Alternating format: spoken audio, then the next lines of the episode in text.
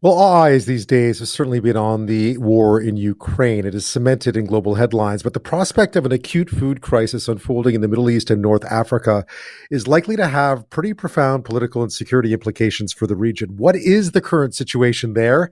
And what kind of risk is there for political turmoil and humanitarian disaster? Joining me now is Muzna Shihabi. She's the regional communications advisor for the Middle East and North Africa at CARE. Thank you so much for your time tonight. Thanks for having me, Ben. So we read, I think, very on early on in this conflict in Ukraine that there would be a tremendous impact, specifically on food security in the Middle East and North Africa. We're more than 45 days in now. What has been the impact on that region? Well, actually, we felt the impact um, during the first three weeks. Um, in many uh, areas which are already impacted by conflicts. Uh, many countries like Lebanon, like Syria, Yemen. Um, and uh, for example, just yesterday, um, people in Lebanon uh, told us that bakeries are closing down, uh, there is no wheat, and um, there will be a UN actually.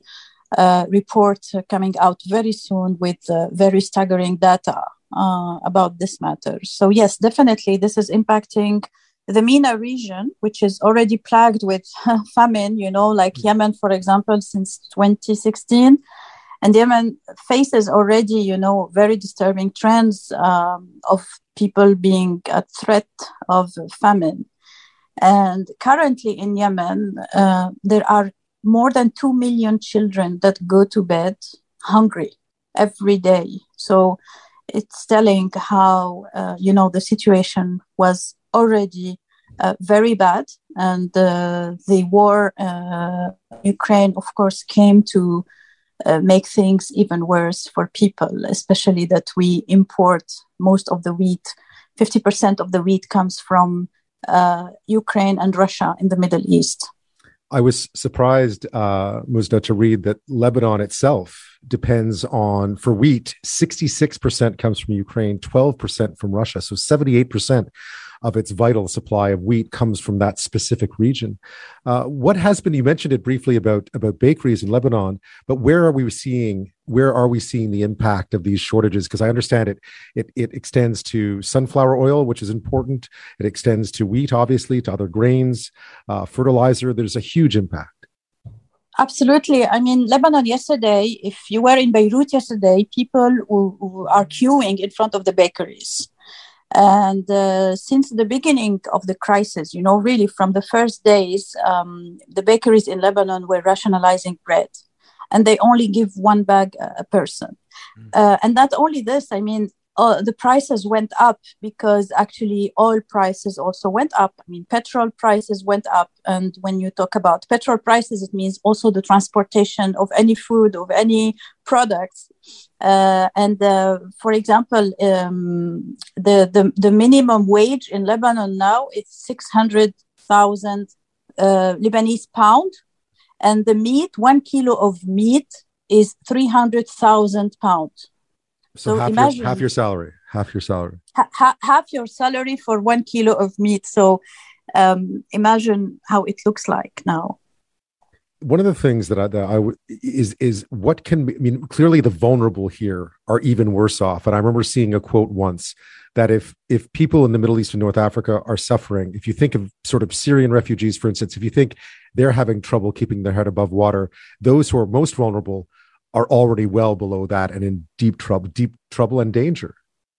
Yeah, absolutely. I mean, right before the war in Ukraine, uh, we were commemorating the 11 years of the crisis in in uh, Syria, and uh, if if you talk about number of refugees, I mean, 12 million people were displaced so far and, and more than 65% of the population is in need of humanitarian assistance. More than 65% of the syrians which means like if you like as, as if you're talking about i mean uh, in, in canada you are around 38 million. It's like 25 million canadians are in need of humanitarian assistance. And this is the situation right before the war in ukraine where you know we we, we were just um, uh, having a, a, new a new report actually uh, called Rapid Gender Assessment Report for the occasion for the 11 years of the Syria crisis. And, you know, I remember the Syrian woman telling us, you know, life is mentally and physically exhausting. We can no longer go to hospitals because healthcare and medicines are so expensive. My children are not eating like before. We no longer uh, afford to have vegetables because they are very expensive. And this is before the war. I'm sure if I call this woman now, she will tell me we can't afford bread now, you know. So definitely the situation is really getting worse uh, each each day. And um, and people, you know, are telling us, you know, these scenes in, in, in Ukraine are really something we know, we, we relate to because we know what it means. You know, I'm talking about Syrians and, and, and Yemenis and, you know, people who are in conflict in our area. So violence is, is part of people's daily lives for decades now in these countries. And, you know, add on top of it the economic crisis, on top of it, the COVID, and now the, the war in Ukraine. So, uh, yeah, this is really impacting on all levels, not only food, but, you know, e- economically also. I did read that even before the wars, this goes back to February, that the cost of basic food basket items, the minimum food a family needs per month, had, was up 351% in Lebanon, 97% in Syria and Yemen, 81% in Yemen, rather. I mean, those are astronomical increases. What happens now? Is the, is the aid there to be able to make sure that this doesn't turn into a catastrophe uh, in the region? Yeah, actually, it's a very good question and very important one because we feel that, you know, we already had gaps in the humanitarian resources and the funding for Syria, for example, Yemen, Palestine was already lacking, you know, and, and we anticipated it to decrease uh, this year. So, you know, the humanitarian needs continue to grow around the globe, as, as you have seen uh, with the Ukraine crisis and and the the aid is not uh, growing with it. So that's that's definitely a problem that we continue to face. Uh, and and the populations feel it because you know I mean there are programs that are in place and then all of a sudden they don't find these programs anymore like cash assistance like uh, um, you know food so th- th- this is really problematic so what we would like to um, to say is really to call on the people you know, uh, on all the uh, countries and governments and the donors not to forget that there are ongoing uh, crises uh, in our region where vulnerable populations really continue to face uh, rising needs.